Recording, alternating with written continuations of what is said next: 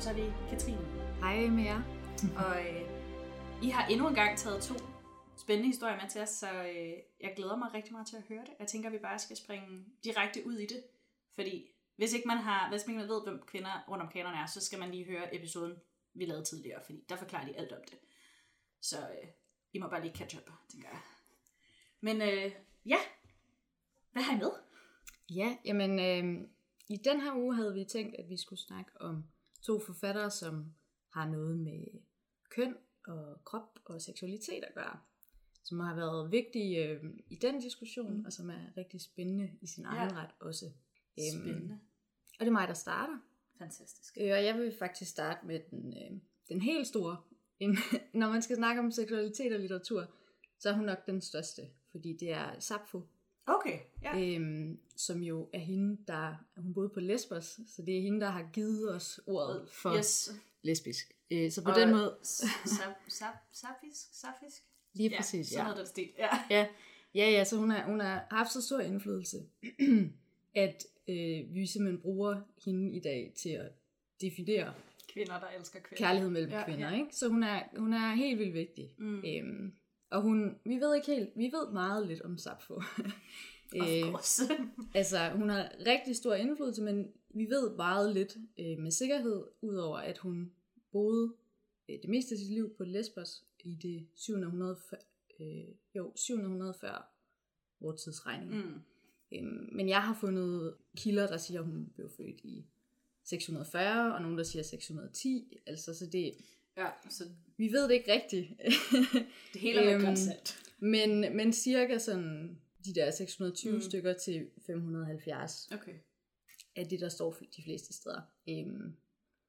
Og hun er en af de få kvindelige forfattere, vi kender fra antikken, og helt klart den største. Mm. Og hun er sådan set også, nu snakkede vi i sidste afsnit om den første kvindelige forfatter, eller den første forfatter i det hele taget, og Sappho, hun er den første kvinde i Vesten, fra Grækenland. Og hun var enormt populær på sin tid også, hvilket er ret spændende. Ja, skulle jeg sige, usædvanligt for mange kunstnere eller forfattere egentlig at være populære. Helt sikkert. Så hun har både haft enorm indflydelse på sin egen tid. Mm. Altså, Homer blev kaldt poeten, og Sappho blev kaldt poetinden. Mm. Altså, så det var simpelthen, hun var en af... Simpelthen nærmest samme værdi, som som lige præcis. Så hun er helt vildt spændende, også fordi hun jo så har fortsat med at have enorm indflydelse i middelalderen og helt op til i dag, og nu har hun fået sådan en opblomstring. Yeah. Og i 2020, eller siden 2020, er der kommet ikke mindre end 3 danske nye oversættelser af Sapphos digte lige oven i hinanden. Men fra så 3 forskellige? 3 forskellige uafhængige, som ikke vidste, at hinanden lavede. Ej, hvor sjovt. Fra 3 forskellige forlag, så det er ret vildt. Ja, det viser jo bare, at det er super relevant lige nu. Ja, helt sikkert. Altså, og at vi har en interesse i de her kvinder i historien lige nu. At det er simpelthen en diskussion, vi har lige nu. De har også fortjent at blive fremhævet. Det har de. Det var nok lagt til siden. Jamen, det har de. Har været vigtigt på den måde. Ja, og hun er som sagt omgivet af myter og spekulation. Og det er også fordi, at meget af det, man havde både hendes forfatterskab, men også om hende, og opbevaret i biblioteket i Alexandria, som brændte. Så hvis man ikke kender den historie, så alt det, der var skrevet før branden på biblioteket i Alexandria, det forsvandt. Det forsvandt, ja. Fordi alt er skrevet på papyrusruller, og papyrusruller er very flammable. Ja, lige præcis. Også fordi det, man så har af hendes på papyrus, jo så er forgået. Også det går også i stykker. Det gør det nemlig. Det begynder også at smuldre med tiden. Så ud af, man mener, hun har skrevet... omkring 10.000 linjer poesi, samlet i 9 bøger, og det ved man, fordi man så har nogle af de der oversigter fra biblioteket, katalogerne over, hvad man havde af Sappho. Og i dag har vi så kun cirka 650 linjer, der er overlevet, og mange af dem er fragmenteret, eller bare sådan enkelte ord. Ja. Så det er ikke ret meget, vi har, og der er heller ikke ret mange kilder om hende, som er særligt troværdige. Nej. Den tidligste kilde, vi har om Sappho, var et sådan byzantinsk leksikon, som nævner hende. Men de giver for eksempel 8, tror jeg, forskellige forslag på, hvem hendes far måske var. Ja, for det er jo vigtigt, hvem hendes far er. Ja. Altså. Ja. Så vi ved også, at hun måske var gift. Hun havde måske nogle brødre, 3 brødre. Ja. Måske var hun gift, og måske havde hun en datter, der hedder Cleis, fordi hun skriver om et barn ved navn Cleis i hendes digte. Okay. Men det kunne også godt bare være et barn, og ikke hendes datter. Ja. Så det er ikke rigtigt til at vide. Der er også, altså jeg tænker også, der må være noget af hendes tiltrækningskraft, der ligger i mystikken, om man ikke ved noget om hende. Det tror jeg, fordi det sjove er jo, at man har hele hendes omdømme, altså hendes ry, fordi man ved, at Platon for eksempel kaldte hende for den 10. muse. Mm. Altså, det er en rimelig stor cadeau. Ja, altså hun var simpelthen uovertruffen, meget kæmpestor respekteret, og det ved man fra omtale og så videre, men man har ikke hendes. Det svarer lidt til, hvis man kender Homer. Ja. Og det ryg, ikke? Man kun har måske sådan 90 linjer af Iliaden. Det ville være vildt. Ja, så, men det vi så har af Sappho, bekræfter så også, synes vi og forskere, at hun var så populær. Altså, det er enormt smukt. Hun skriver meget. Det hun jo sådan er kendt for, er hendes meget passionerede, lidenskabelige, sanselige digte om og til andre kvinder. Det er sådan det, hun er allermest kendt for. Hun skriver meget lidt om mænd. Udover. Nej, det er det nemlig. Og det hun skriver om eller til mænd er til dem, man mener var hendes brødre, eller en samtidig digter, mandlig digter på Lesbos. De skrev sådan lidt frem og tilbage og nævnte hinanden i deres digte og så videre. Men ellers så er det til og om kvinder, hun skriver. Ved man, om hun selv var til kvinder? Eller er det bare noget, man går ud fra? Det er man ret sikker på, fordi det sjove, eller en af de ting, der er spændende ved Sappho, er, at hun er også et af de tidligste eksempler, mener man, på det lyriske jeg. Mm. Altså, hvor en digter så tydeligt ligesom, har et jeg i sin, sådan et nøgent, følelsesmæssigt råt jeg i sin digte. Så man mener helt klart, at det er hende selv og hendes egne erfaringer, hun skriver ud fra, og hun nævner forskellige kvinder i sin poesi, som også har nævnt det der byzantinske leksikon. Der står for eksempel, at hun havde 3 veninder, som hun blev beskyldt for at have nogle sådan lidt kontroversielle forhold til. Så på hendes egen tid var hun i hvert fald, hun blev beskyldt for at være meget sådan promiskuøs, seksuelt, også men, med kvinder. Ja, hvad det hedder. Har jeg forstået det rigtigt, hvis på den tid, altså antikken og sådan noget, der var homoseksuelle forhold mellem mænd, det var mere okay, ikke? Ja. Jo. Men homoseksuelle forhold mellem kvinder er stadigvæk no-no. Ja. Generelt, det plejer tit at være på den måde. Ja, jo, klart. Ja. Men mændene blev faktisk lidt opfordret, specielt inden for hæren, til ligesom, at hvis du elsker den mand, du kæmper ved siden af, så kæmper du hårdere. Ja, men lige præcis. Kvinderne var jo stadig skabt til mændene. I forhold til små, altså unge mænd og ældre mænd. De havde hele kultur inden for det. Men det hun måske i virkeligheden, det var måske mere det der med, at hun var så åben omkring sex. Altså det hun skriver om, hun skriver også meget om erotisk kærlighed og nævner eros og den der kropslighed, der er, hvis man bare er helt vildt forelsket nogen. Altså der er fragment 31 for eksempel. Jeg vil med, at de er benævnt på den måde. Ja, fordi de har ikke rigtig titler, nogen af dem, andet end hvad vi har givet dem. Men det er et af de mest citerede fragmenter, og det handler simpelthen om, at hun sidder på, jeg tror det er sådan et spisested, og hører en smuk kvindes latter, og så er hun bare fuldstændig ved at forgå i længsel. Altså hun skriver sådan, at hun er lige ved at dø. Så man mener helt sikkert, at hun var,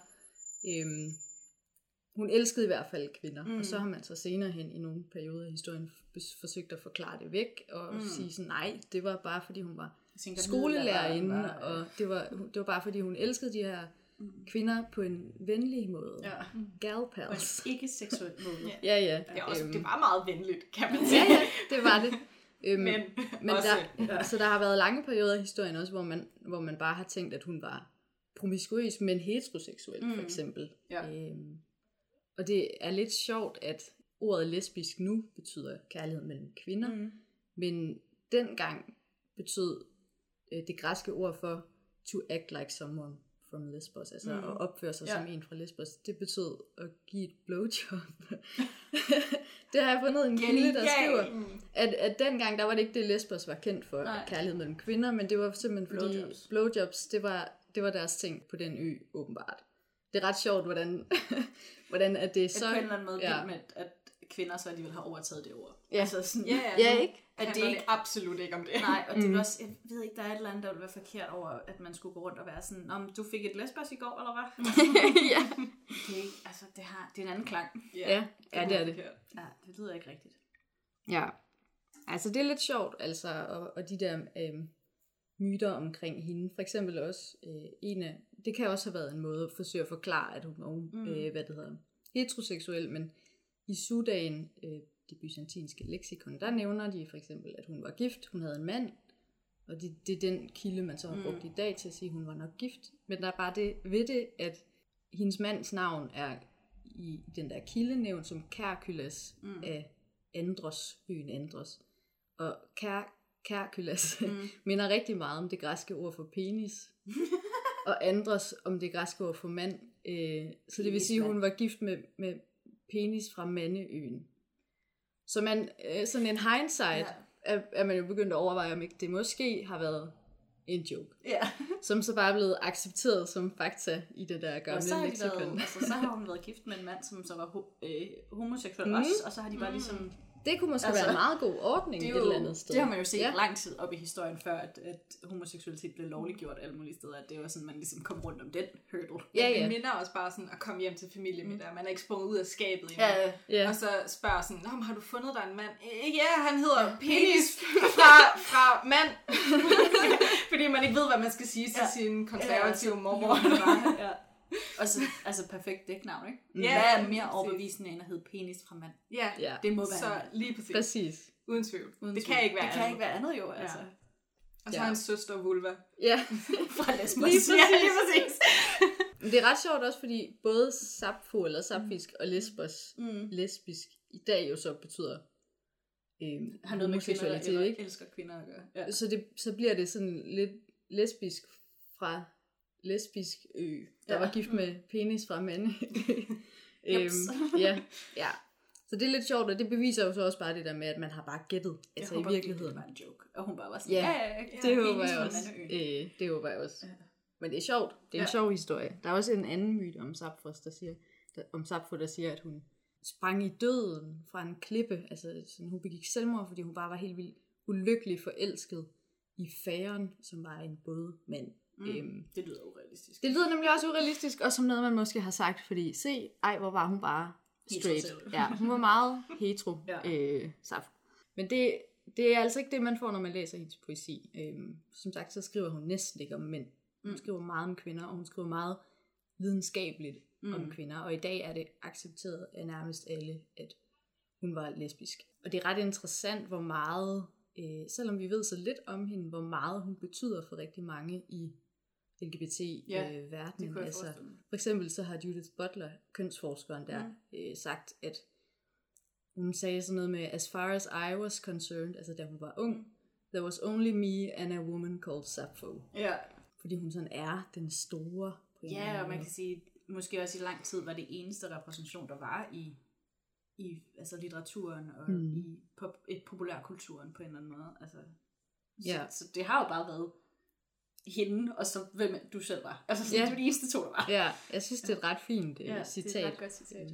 Også fantastisk, fordi det har været så, altså hun har været så stor, og stadig er så stor. Altså hun kommer op og ned i bølger, og lige nu er hun ekstremt populær, men hun har altid været der, fordi at igen, som du sagde, Homer og Platon var så vilde med hende og med hendes lyrik, så altså, hun har virkelig været noget af det eneste accepterede repræsentative for rigtig mange. Ja, det har hun. Altså i Alexandria, de lærte i Alexandria, tog hende med ind i deres kanon af 9 lyriske genier, som den eneste kvinde, for eksempel. Det er også cool. Det er ret cool. Ja. Hun er ret sej. Ja. Og de er altså også ret... Nu har jeg kun læst den ene nye oversættelse fra Klim, der hedder Jeg er grønnere end græs.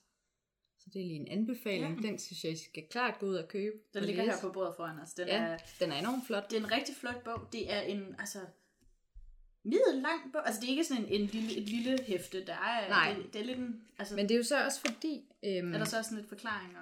Det er der. Der er et langt forord og en masse noter og så videre. Men det er jo også fordi meget af det, vi har af Sappho, er fragmenter. Faktisk har vi kun et eneste digt, som er overleveret i sin helhed, fordi det blev citeret af en anden, en en skribent senere, som brugte hende som eksempel på vidunderlig digtekunst, og den måde, hun brugte vokaler på. Ja. Så han har citeret et digt i sin helhed, og det er det eneste, vi har, som ikke er fragmenteret. Resten er jo fragmenteret, og rigtig mange af hendes digte, som vi har nu, er bare enkelte linjer eller ord. Så på den måde kommer det også til at fylde rigtig meget, fordi de er så små, og der er så mange. Så der er ikke så meget, det er ikke fordi, den er tung at læse på den måde.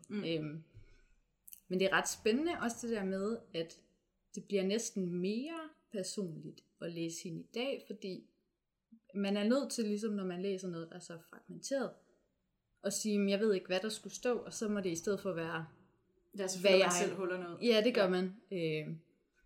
Og det tror jeg, der er mange, der føler i dag, at hun på en eller anden måde bliver ens egen, når man læser på en anden måde, end hvis man havde en masse lange, fulde digte. Ja. Fordi man bare er nødt til at digte med selv.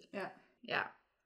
Så hun er ret imponerende, og hun har også en af de ting, man ved om Sappho, er, at hun har opfundet noget, der hedder det sapfiske versemål, som er sådan en bestemt måde at skrive på.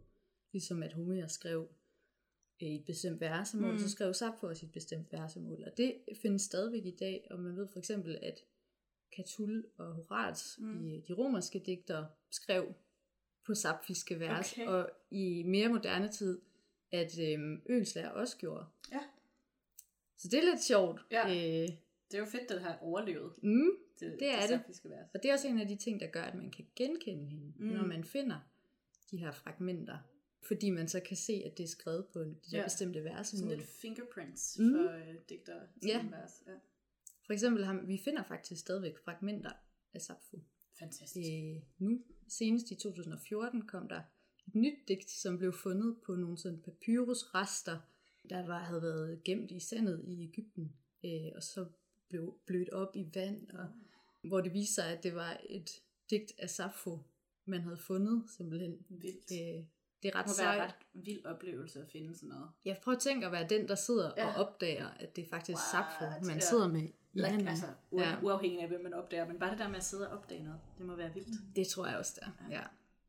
Ja, så hun er helt vildt inspirerende, synes jeg. Bare på sådan den indflydelse, hun har haft kulturelt. Hun er jo sådan helt fundamentet på en eller anden måde i vores sprog om kvinder, der elsker kvinder. Ja, den kvindelige lidenskab. Ja. Mega fedt. Men altså, den udgave af bog, du har med her, den ser i hvert fald tilgængelig ud, så der tænker jeg bare, man kan... Det er den også. Den skal man bare... Og den er også nu, i sidste afsnit snakkede I lige om det der med oversat af mænd og kvinder. Den har nemlig oversat af kvinder. Okay. Og der har været 3 kvinder indover 2, der har oversat, og en, der så har illustreret. Ja, så der er også billeder i, hvis man er til billedbøger, så kan man også kaste over dem. Det kan man nemlig. Ja. Og de har nemlig været ude og snakke om det der med, at de synes helt sikkert, at det har gjort en forskel for dem, når de har siddet og oversat, at de selv var kvinder. Ja.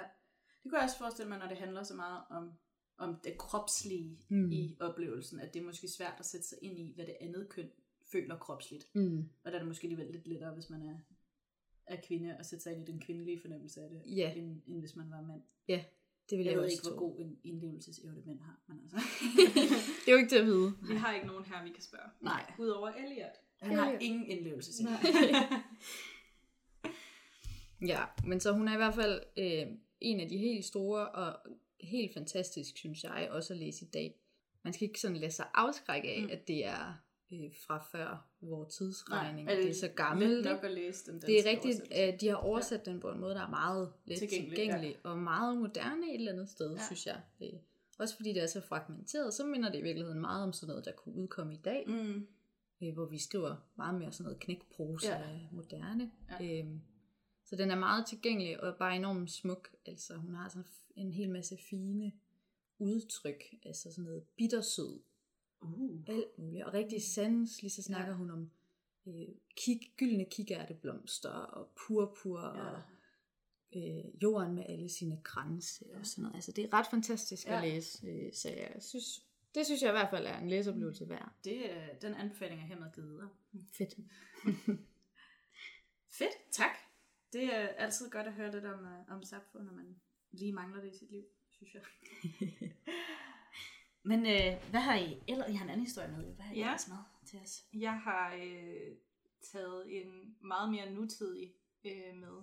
Jeg har taget Audre Lorde med, som også var digter og også var lesbisk. Og vi ved med ekstrem stor sikkerhed, at hun var lesbisk, fordi hun selv udtalt. Fantastisk. Så Audre Lorde, hun blev født den 18. februar 1934, og hun døde i november i 1992, og hun blev altså kun 58 år gammel, hvilket jeg kommer lidt tilbage til senere også. Hendes fulde navn, det var Audrey Geraldine Lorde, og hun... Normalt så staver man Audrey med et y til sidst, og hendes efternavn Lorde, det staves L-O-R-D-E. Ligesom sangeren. Ligesom sangeren. Det ved man harte derfra. Ja, altså sangeren. Ja, måske. Ikke Audrey, det er med på hendes navn. Men Lorde har det måske fra Audrey. Måske. Men hendes fornavn, Audrey, staves normalt med et y til sidst, og hun valgte simpelthen at slet y'et, for at det skulle være to e'er på hver ende, eller et e på hver ende af hendes navn. Så Audre Lorde. Hendes forældre, de var immigranter til Amerika fra Grenada og Barbados. Så Lorde var altså fra en sort familie, men hendes mor... Er hun selv sort? Hun er selv sort, ja. Moren, der hed Linda, hun var halv hvid. Og Linda lyder heller ikke specielt sort. Nej. Hun hed Linda Belmar Lorde, og Audreys far hed Frederick Byron Lorde. Det lyder simpelthen så adeligt. Det er noget af et navn. Han blev også normalt bare kaldt Byron, så det er vi allerede inde i digtekunsten i familien. Men der var faktisk desværre en del racisme også inden for hendes familie, fordi at Linda, moren, hun kunne godt gå for at være hvid, fordi hun var så lys i huden. Og hendes mand, Frederick, han var ekstremt mørkt, og forældrene til Linda ville først ikke have, at de blev gift. Og så fik han så... Han var ekstremt charmerende, sagde alle, så han fik så overtalt dem. Fik charmeret sig ind. Lige præcis. Og efter de var flyttet til Amerika, så fortæller Audre Lorde på et tidspunkt, at hendes mor havde fået arbejde som rengøringskone i en butik, fordi at ham, der ejede butikken, han troede, at hun var spansk. Hun var bare lidt mørkladet. Og så han Lindas mand komme og hente hende en dag, og så, at han var sort, og tænkte, så er du jo også sort, og så fyrede han hende. Så det har altså været hårde omstændigheder, som vi jo godt ved, hvor stor racismen stadig er på mange måder. Og Audre Lorde, hun lignede sin far rigtig meget. Hun var meget mørkladen, og det havde hendes mor rigtig svært ved, og de havde et meget stramt forhold på grund af det, fordi Audre Lorde, hun kunne ikke gå for at være hvid. Hun var sort. Det er egentlig sjovt. Det er vildt, at det kan blive så meget en del af ens personlighed, det der racisme, at du selv kan være racistisk over for din familie, selvom du egentlig selv falder ind under samme minoritet, ikke? Ja, absolut. Ja. Og det kan, Linda elskede sin mand, men havde stadig svært ved at acceptere, at datteren også var mørk. Og de havde tre døtre, hvor Audrey var den yngste, og hun var også lidt problembarnet. Hun var den, der var mørkest i huden, og da hun blev født, var hun også næsten blind. Hun havde virkelig dårlig syn. Og det satte hende rigtig meget tilbage. Det er klart. Hun lærte først at tale, da hun var 4 år gammel. Okay. Og, det er egentlig sjovt, at det sætter hendes tale tilbage. Eller men jeg ved ikke, om der har været noget usikkerhed. Eller det kan selvfølgelig godt være. Men Audre Lorde, hun skriver om sig selv, at hun, da hun så var 4 år, den første sætning, hun sagde, det var, jeg vil lære at læse. Jeg ved ikke, om det passer, men det er i hvert fald det, hun selv siger. Det er en god historie i hvert fald. Det er lige meget, om det er sandt, så længe det er spændende. Lige præcis. Men kort tid efter, da hun så begyndte at lære at læse, så begyndte hun, når folk spurgte, hvordan hun havde det, så i stedet for at sige, jeg har det godt, eller skidt, eller jeg er ked af det, så citerede hun digte, hun havde læst. Okay. For der er ligesom reflekteret, hvordan hun meget ekscentrisk lille pige. Meget mærkelig lille pige. Meget spøjs lille pige. Ja. Og da hun så var cirka 13, der løb hun simpelthen tør for digte, der reflekterede, hvem hun var, og hvordan hun havde det, så hun begyndte selv at skrive. For ligesom at have noget at citere, når folk spurgte. Jamen altså, nød lærer en kvinde til strikke. Ja, så lige præcis. Så det er ligesom, hun har snakket meget om igennem sit liv det her med, at digtekunsten bare har levet i hende altid. Det var den måde, hun definerede sig selv på. Ja. Og hun havde som sagt et lidt stramt forhold til sin mor, men hun havde til gengæld et rigtig, rigtig tæt forhold til sin far. De kunne bare sammen, og de var best friends. Ja. Hun var kun 18, da han døde, desværre. Ja, han fik en hjerneblødning. Og i det mindste var det sådan noget. Det var ikke sådan en eller anden hate crime. Nej, det heldigvis ikke. Sorry. Så ja, hun var i high school, da hun fik udgivet sit første digt. Imponerende. Ja, meget ung, ja. Teenager. Også på det tidspunkt. Imponerende. Ja, at en sort kvinde får lov til at... men det bliver kun mere imponerende, kan jeg sige. Så ja, hun knoklede efter high school for at komme igennem universitetet. Hun fik sin masters ved Columbia University. Og så blev hun så senere... ved du, hvad hun fik sin masters i? Jeg tror, jeg har lyst til at sige sociologi. Ja, okay. Men det kunne nemt være forkert. Det kan også være, det var flere ting. Ingen ved det. Ja, altså, jeg tror faktisk godt, vi ved det. Og jeg har bare ikke skrevet det ned og glemt det. Og det er jeg også meget ked af. Ja. Nå, men det kunne godt være, at det var sådan noget, altså det kunne godt være, hun havde læst litteratur eller sådan noget. Det kunne nemt være. Ja. Men sociologi giver også god mening. Ja. Men hun blev senere folkeskolebibliotekar, så det kan også være, at det var noget bibliotekar. Ja, jeg skulle sige, det kan også være, at hun var bibliotekar. Ja. Fordi jeg ikke vidste, hvad en uddannelse før for nylig. Virkelig? Ja. Så det kan være sådan noget. Jeg ved ikke, hvad jeg forestiller. Du tænkte bare, at de gik ind, og så... Du ved, man skal bare vide, hvor bøgerne er. Nej, jeg tænkte, man havde læst det. Altså, jeg tænkte, man havde læst noget litteraturhistorie, eller sådan noget, så man var interesseret i det. Men jeg vidste ikke, at det var en uddannelse i sig selv, at blive bibliotekar. Det synes jeg er ret træk. Vi skal helst tage en ekstra uddannelse, hvis vi gerne vil være bibliotekar. Ja. Jamen, jeg tror faktisk, at den er blevet lukket nu. Nå, det er lidt forskelligt. Men man kan godt blive kant, siger en bibel, hvilket er ret sjovt. Ja. Sidespring. Ja. Ja. Jeg ved ikke, hvad hun var, men hun var i hvert fald bibliotekar. Ja. Og det blev hun så i 1961. Og nu er det meget sjovt, fordi da vi snakkede om Sappho, nævnte du det her med lesbiske og bøsser, der gifter sig med hinanden. Audrey, hun giftede sig med en hvid homoseksuel mand, der hed Edward Rowlands. Cute. De blev gift i 1962. Det har været opsigtsvækkende på flere punkter end et. Ja, lige præcis. Det skulle være, hvis det var så opsigtsvækkende, at de var hvid og sort, at der var ikke nogen, der tænkte over, at de også gik i seng med deres ark. Uden tvivl. Jeg tror faktisk, at på det her tidspunkt i Amerika, at det har været værre, at det var en hvid og sort, der var gift, end at de var... Ja. Men folk har vel heller ikke vidst, at det var et sådan dækægteskab. Ikke officielt. Nej, ikke officielt. Men de fik faktisk, fordi Lord, hun ville rigtig gerne være mor, så de fik faktisk, og det regner med, at Edward Rowlands gerne ville være far, de fik 2 børn sammen, Elizabeth og Jonathan. Og så på trods af, at det ikke er så lang tid siden, det her i forhold til Sappho for eksempel, så... Jeg ved, de blev skilt, Rowlands og Lord, på et tidspunkt, men jeg ved ikke, om det er i 1966 eller i 1970. Okay. Så der er lige 4 år. Det kan godt være, at de flyttede fra hinanden i 66. Ja. Altså. Men efter sigende havde de det jo godt sammen og var gode venner, så længe de begge levede. Og igen havde 2 børn sammen, som de begge elskede. Så, Det er da sikkert en god ordning, hvis begge parter bare sådan er enige om. Ja. Altså, det er lidt ligesom, i dag der har man de der venskabsbørn, ikke? Altså regnbuefamilier. Ja, regnbuefamilier, men hvor det er 2 venner, der får børn sammen, fordi de har ikke nogen seksuel tiltrækning til hinanden nødvendigvis, eller sådan romantisk tiltrækning til hinanden, men vi vil begge 2 gerne have børn. Og så bliver det sådan nogle ordninger, men det er jo lidt det samme, de har her, kan man sige. Og så har de så haft sikkerheden i at være gift, men kunne ligesom gøre, hvad de havde lyst til. Ja, absolut. Efter hun blev skilt fra Rowlands, der havde hun udelukkende forhold til kvinder, og hun var ekstremt åben om det. Fordi hun var rigtig, rigtig modig. Og det havde også, altså... Ved du, hvor i USA hun holder til? New York primært. Okay. Det har så også været måske lidt lettere mere, end, i hvert fald hvis det er New York City. Ja. Været lidt lettere til mange andre steder.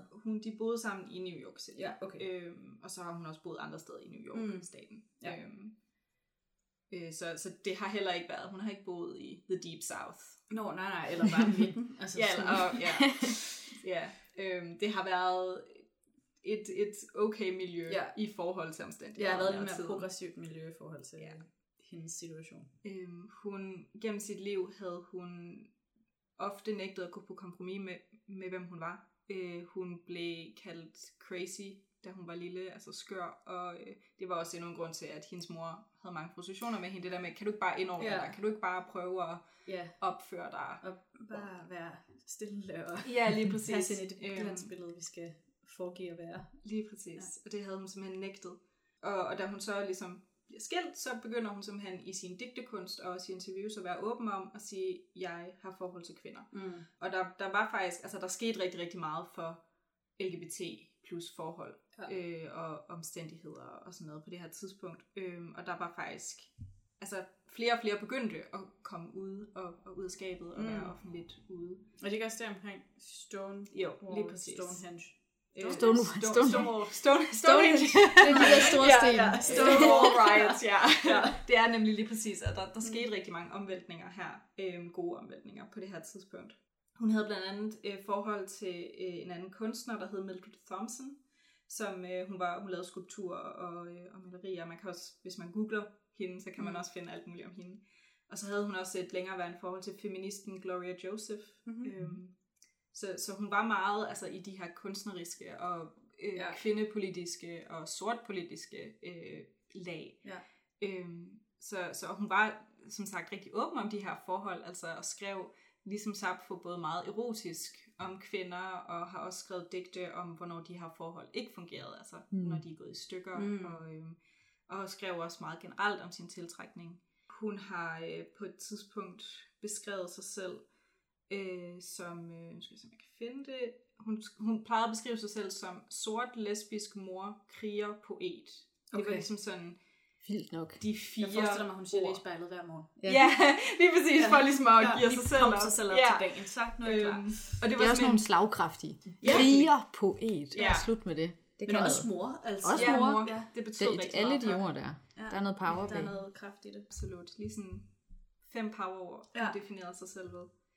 Så ja, og hun altså var altid sådan, der mangler digte om sorte kvinder, om lesbiske, om lesbiske sorte kvinder. Og hun havde ret. Det gjorde der. Ja. Hun har stadig ret. Så, og hun skrev også generelt om sortes rettigheder. Der er et helt digt af hendes, som faktisk bare er en liste af navne af sorte mennesker i New York, der i løbet af det år var blevet dræbt. Okay. Rigtig mange af politiet. Ja. Det kunne hun have gjort i dag. Og digtet ville... Det er skræmmende. Ja. Det er lidt uhyggeligt. Ja. De kan bare fortsætte det. Ja. Jamen, altså, det kunne være en hel bog. Ja. Desværre. Så hun var ekstrem politisk aktiv, og igen nægtede at gå på kompromis i sit private liv eller i sin digtekunst. Og hun blev rigtig stor i 1976, der fik hun udgivet sin tredje digtsamling, der hedder Coles. Hun har skrevet rigtig, rigtig meget. Hun skrev primært digte, men hun har også skrevet autobiografiske værker, der tit er meget sådan skønlitterære og... det er forkert at sige flyvende, men sådan, altså, det er ikke sådan faglitteratur om hendes liv. Ja. Det er meget sådan poetisk stadig, når hun skriver om sig selv. Og hun blev simpelthen bare mega stor, og folk elskede hende. Hun blev New York, sådan, de har vist stadig sådan, at de har en statens poet, så det er simpelthen den poet, der er og det blev hun udnævnt til. Okay. Det er også efter der. Og hun arbejdede, hun begyndte simpelthen, hun holdt op med at være bibliotekar, fordi nu tjente hun penge gennem sine skriverier, og også fordi hun var ude og være gæsteforelæser på alle mulige universiteter, og også bare ude og snakke om sine digte og digtekunst. Og hun blev faktisk også inviteret til Berlin for at undervise på universiteterne der. Okay. Der er blevet lavet en film, der hedder The Berlin Years, om hendes tid i Berlin. Okay, altså sådan en spillefilm? En spillefilm, eller en dokumentar? Nej, en spillefilm. Okay, ja. Som er blevet lavet for et par år siden. Ja, sådan ikke sådan samtidig. Det er stadigvæk en anbefaling. Absolut, ja. Senere hen, så blev hun så diagnosticeret med brystkræft. Og hun fik diagnosen i 1978, så faktisk kort tid efter, at hun, det var i 76, hun blev rigtig stor. Hun nåede at blive rigtig stor. Hun nåede at blive rigtig stor, og nåede i sin egen samtidig at blive påskønnet. Ja. Hun blev så opereret for det, altså hun fik fjernet det ene bryst, og igen det der med det kompromisløse, hun nægtede at gå med en protese. Hun var sådan, det er sådan her, jeg er. Hun var ret inspirerende, altså. Ja. Hun ville ikke skjule, hvad hun havde været igennem. Ja. Så 6 år efter det, så fandt de så, at kræften havde spredt sig til leveren. Okay. Så er det sgu terminal. Det er det. Og hun ville heller ikke altså, gennemgå store indgreb og operationer, fordi det er hårdt, og som vi også ved med kræft i dag, så er det tit behandlingerne, der også dræber folk. Ja, der slider. Ned. Ja. Men efter hun så fik sin anden diagnose her, så skrev hun det, der hedder The Cancer Journals, der udkom i 1980, der ligesom fortæller om hendes forløb med det her. Og som sagt, så døde hun så i 92, kun 58 år gammel. Men hendes eftermæle, det er simpelthen, altså, det lever så meget videre. Ja. Det er virkelig, der er, jeg tror, i hvert fald 6 organisationer i i USA, specifikt New York, der ligesom hædrer hende ved at støtte både LGBT-kunstnere og sorte, og hjælper hende med ligesom at leve videre. Der er et, der hedder The Audre Lorde Project i Brooklyn, som ligesom hjælper LGBT plus folk med at få hjælp og få støtte. Er det så sådan til, altså generelt, eller sådan til kunstneriske interesser? Det er eller? Forskelligt. Der er simpelthen så mange, at der er, der er til lidt af hvert. Så hun var simpelthen altså så vigtig som sort og som kvinde og som lesbisk. Og som hun selv vil sige, som mor, kriger og poet. Ja. Men hun er simpelthen, altså jeg fandt hende først for nylig. Nej, hun er da ikke sådan en, man læser herhjemme rigtigt. Absolut, altså var det ærgerligt. Og hun er forhåbentlig en del af amerikansk. Det er en stor del af amerikansk. Og hun er faktisk blevet oversat til dansk, hvor man kan finde de fleste bøger. Hvor mange bøger har hun udgivet? Hun har udgivet, jeg tror der er 4 digtsamlinger, og så er der 2 eller 3 autobiografiske værker. Så der er også noget at gå i gang med. Der er man er nysgerrig til det. Og der er også, der kom i 2020 eller 2019, tror jeg, der kom en dansk oversættelse, hvor det var en ny samling af hendes digte, der hedder Der er ingen ærlige digte om døde kvinder, som også er titlen på et digt. Det er en vild titel. Det er en vild titel, det er også bare sådan en lille sag med highlights af hendes digte, som absolut kan anbefales. Kan man finde alle hendes værker oversat til dansk? Eller det? Jeg mener det hele, Det kan da være, at hun er sådan på vej ind i vores bevidsthed herhjemme, hvis det var, hvad var det, du sagde, 2019? Ja, 2019 er det. Men at der er fornyet interesse nu. Men altså også, jeg tænker, hun var der vende sig i sin grav over det, der skete her i 1920. Ja, og det skulle man da tro. Og alt sådan noget, det vil jo, altså... Ja, man kan lige forestille sig... hendes ånd at være... altså, eller i virkeligheden imod hendes ånd. Eller men altså... Det havde været interessant, hvis hun havde... Altså, hvis hun havde overlevet sit kræftforløb, og havde været i live i dag, hvordan hun havde kommenteret på sådan en situation. Det er jo det. Altså, man kan lige forestille sig, hvad hun kunne finde på at have skrevet. Jeg tænker, der var kommet mange vrede digtsamlinger ud af det. Der er rigtig mange vrede digte. Også smukke digte. De vrede digte er også smukke. Jeg skulle til at sige, at de 2 ting er jo ikke exclusive. Det er ret interessant, at vi alligevel begge to har taget nogen med, der har været så store og så vigtige, og stadigvæk er de i dag. Og så er stadigvæk meget forskellige, men det der med, at så mange mennesker har taget dem til sig, og selv efter deres død, får en hel masse ud af dem. Men det er måske også igen lidt det der med, at der har været et meget lille udvalg. Det er jo det, så har man ligesom knyttet sig til dem, der var. Så bliver de virkelig også løftet og taget med. Og specielt hvis hun skriver på en måde, som er hvor man kan reflektere sig selv i det på en eller anden måde. Absolut. Altså, det er... jeg synes, hendes digte er for alle. Ja. Trods, at det er jo ikke alle, der er som hende på nogen måde. Nej, det er det. Så, det er også derfor, det er så vigtigt at tage de her snakke nu. Altså også det der med, at Sapfo udkommer igen på dansk nu, og får en hel masse opmærksomhed. For ligesom at sige, at det er for alle. Ja. Du behøver ikke at være... ultrafeminist, eller superlitterær, eller selv være lesbisk, for at kunne få noget ud af det her poesi. Det er bare sådan alment virkelig vigtigt, og det kan noget for alle. Men man kan sige, altså uafhængigt af hvem man kaster sin kærlighed på, så er det jo den samme, altså kærlighed er kærlighed, ikke? Så det er jo så man kan jo relatere til følelserne, til smerten og til glæden, uanset hvem man selv vælger at kaste sin kærlighed på. Og det tror jeg mange ville kunne med begge forfatterinderne. Altså den måde, det er jo også derfor, selv i de perioder, hvor med Sapfo, hvor man har været sådan, nej, men hun var faktisk, det var mænd, og så videre, ikke? Så hun stigte stadigvæk, det var penis fra mandeøen. Men så har hendes digte alligevel været meget elsket. Selv for eksempel af Platon, der ellers ikke brød sig om, sådan som jeg har læst, ikke var sådan en stor litteratur. Nå, jeg skulle til at sige, at han ikke så stor fan af kvinder. Og så det var der sikkert ikke nogen, der var på det tidspunkt. men at hun simpelthen bare har været, den måde hun skrev på, var bare så fantastisk. Også, altså hun, det må virkelig være, det er virkelig en cadeau til hendes evner, at hun har rejst over sit køn på en eller anden måde. Altså at hun er blevet anerkendt på trods af sit køn på en eller anden måde. Hun har simpelthen bare været så god til det der med at beskrive, hvordan...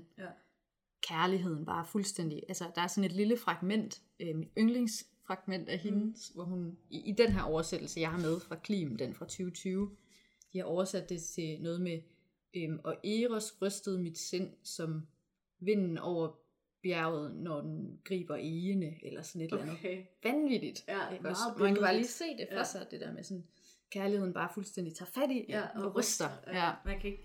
Og det er meget tidsløst på en eller anden måde, den der følelse. Ja. Det er det jo, når det bliver digte om følelser, fordi vi har jo altid følt noget. Mm. Ja, præcis. Ja, det har altid følt på samme måde. Altså det der med at blive rusket i, når man ser nogen, der gør det. Men det er også sjovt, fordi da vi skulle beslutte, hvem vi ville snakke om, så sagde vi meget hurtigt Sappho. Og så var det, at jeg tænkte, Audre Lorde er en rigtig god opfølger til det, fordi jeg føler, at hun på mange måder lidt er en moderne Sappho. Ja, og så tager hun jo så bare både, at hun har det seksuelle, men også det racemæssige indover. Så det men også hun kommer fra en anden, altså hun har noget, fordi Sappho var for eksempel, mener man, ret sådan privilegeret, højtstående, var en af de store familier på Lesbos og sådan noget. Det er sådan, man ikke får lov til at skrive. Præcis, så på den måde er det jo nogle helt andre vilkår, og Lorde hun i dag har jo, altså så har hun også skrevet for de marginaliserede på en anden måde, end Sappho har. Absolut. Og også bare det der med to lesbiske kvinder, der også var mødre. Eller vi ved ikke om Sappho. Sandsynligvis. Men måske, og åbenbart begge to gift med mænd på et tidspunkt. Ja, Edward Rollins er måske lidt mere virkelig end penis fra. Så jeg synes, det er så sjovt, at... Jamen det er så sjovt. Også at der så i flere århundreder har det bare været noget, man har skrevet ned, og der er ingen, der har stusset over. Er der noget penis fra mand? Må det er en pun i virkeligheden. Ja. Må det er en joke. Ja. Men det er rigtigt nok det med privilegeret. Altså Audre Lorde har selv udtalt det der med, hvor hun siger, at det med at være sort kvinde i 60'erne, det, hun sagde, det er at være usynlig. Du er ikke repræsenteret. Det tror jeg gerne. Du ser ikke dig selv nogen steder.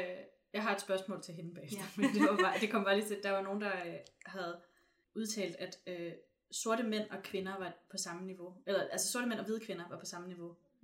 Sådan hierarkisk, fordi de begge to har én ting imod sig, hvor sorte kvinder jo kommer endnu længere ned, fordi de har to ting imod sig. Det synes jeg var en interessant sammenligning. At når der altså i sådan en sociokulturel hierarki, at man skal sammenligne det. Jeg tror altid, det er svært at sætte...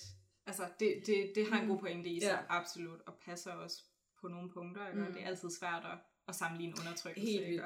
Også fordi, at en ting er at sige sort, men det er også forskelligt. Jo, det er også alt efter, hvor der er racisme over det hele, men det udtrykkes forskelligt i forskellige steder i verden. Ja. Og som man også kan se med Lorde, at det var inden for hendes egen familie, var der jo også...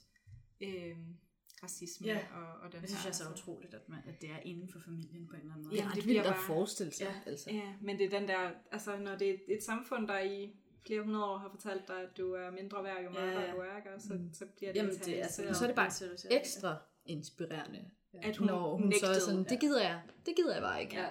Det skal jeg overhovedet ikke bestemme. Ja. Jeg er en kriger. Og en poet. Ja. Havde hun et forhold til sine søstre? Det står der faktisk meget lidt om. Ja, okay. Hun har skrevet et sådan, stort autobiografisk værk, der hedder Sammy, der udkom i 82. Og der, det har jeg ikke selv læst, men der tror jeg, hun skriver, det er også derfra, vi ved, at hun var tæt med sin far, og havde det meget svært med sin mor. Ja. Men jeg ved det faktisk ikke. Jeg ved ikke noget om hendes søster faktisk. Jeg tror ikke. Jeg tror, de levede et anonymt liv. Ja, stille liv. De var sådan det er klart, Audrey. Ja. Siger jeg uden at vide det. Det kan jo godt være, at hvis man googler det, man finder ud af, at de var også helt vilde. Poeter og krigere. Ja. Nå, men det kunne godt være, altså sådan, det er jo i hvert fald nogle gange, at hvis der er en forældre, man har det skidt med, så bonder man med nogle andre i familien på en anden måde. Og hun er også bondet med sin far, men det kunne godt være, hendes søstre også var. Hun har skrevet, i de digte, hun har skrevet om sin mor, der nævner hun sine søstre lidt. Ja. Og det lyder lidt til, at moren var... hård ved alle søstre. Ja, okay. Måske hårdest ved Audrey. Ja. Men hun, ved du, om hun var mørkest? Det tror jeg, hun var. Ja. For det kunne også være, at der var forskelsbehandling på den måde. Ja, hun mindede i hvert fald allermest om sin far, personlighedsmæssigt. Ja.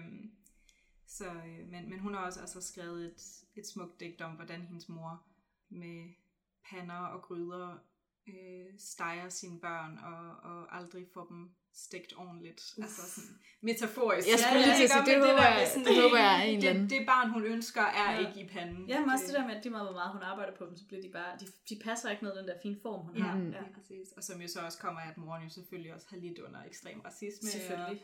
Ja. Og det er jo også sexisme. Ja. Det gør, at det jo også...